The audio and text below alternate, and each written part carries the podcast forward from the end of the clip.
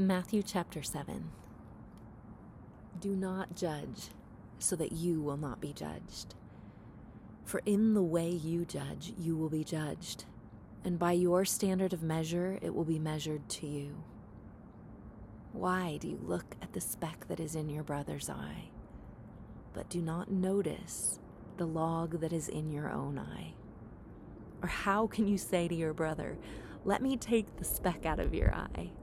And look, the log is in your own eye. You hypocrite. First, take the log out of your own eye, and then you will see clearly to take the speck out of your brother's eye. Do not give what is holy to dogs, and do not throw your pearls before pigs, or they will trample them under their feet and turn and tear you to pieces. Ask, and it will be given to you. Seek, and you will find. Knock, and it will be opened to you. For everyone who asks receives, and the one who seeks finds, and to the one who knocks it will be opened. Or what person is there among you? Who, when his son asks for a loaf of bread, will give him a stone. Or if he asks for a fish, he will not give him a snake, will he?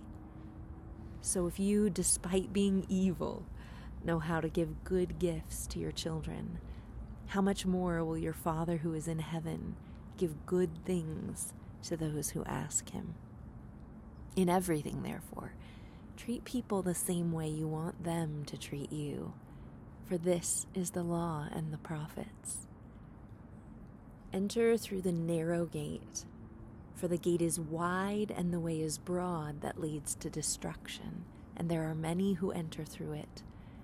For the gate is narrow and the way is constricted that leads to life, and there are few who find it.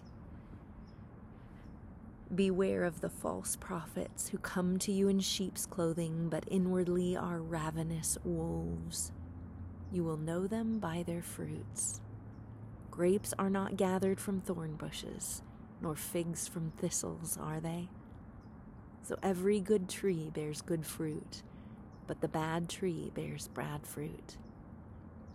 A good tree cannot bear bad fruit, nor can a bad tree bear good fruit.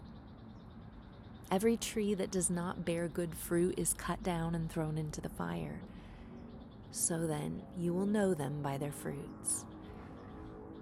Not everyone who says to me, Lord, Lord, will enter the kingdom of heaven, but the one who does the will of my Father who is in heaven will enter. Many will say to me on that day, Lord, Lord, did we not prophesy in your name? And in your name cast out demons, and in your name perform many miracles. And then I will declare to them, I never knew you.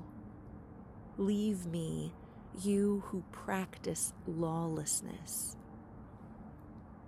Therefore, everyone who hears these words of mine and acts on them will be like a wise man who built his house on the rock.